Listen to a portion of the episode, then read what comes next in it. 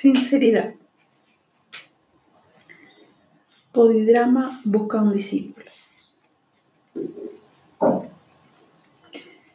Esto me recuerda a Bodhidrama, que introdujo el Zen en China. El emperador salió a recibirle a la frontera, y si hubiera sido cualquier otro que Bodhidrama, el emperador le habría cortado la cabeza inmediatamente porque se estaba comportando de manera muy impertinente. El emperador había construido miles de templos, había alzado miles de estatuas de Buda, había mil estudiosos traduciendo continuamente las palabras de Buda del Pali al chino, y diez miles monjes eran alimentados por la tesorería imperial. El emperador había hecho mucho para que China fuese budista.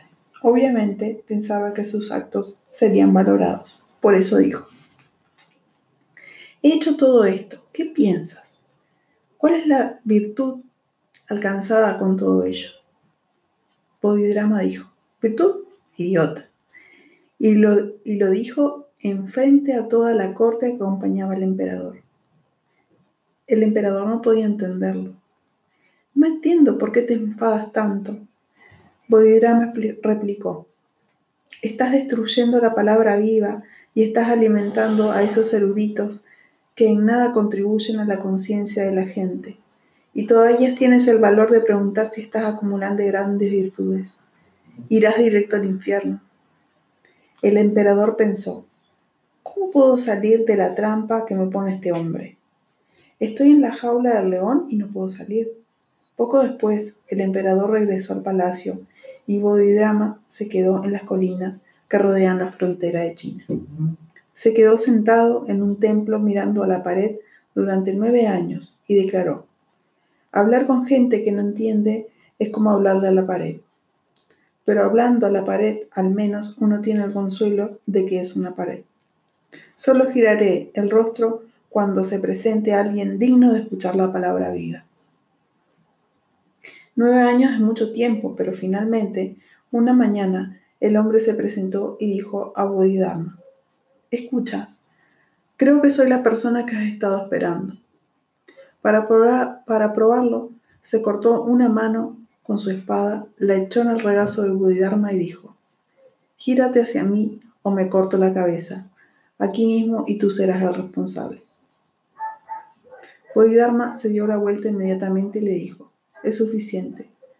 Esta es la prueba de que estás tan loco como yo quiero.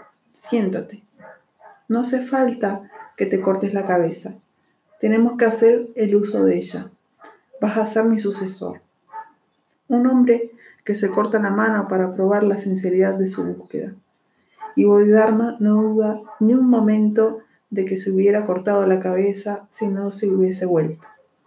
Se había cargado innecesariamente con la responsabilidad de haber matado a un hombre, y además un hombre tan hermoso, tan valiente.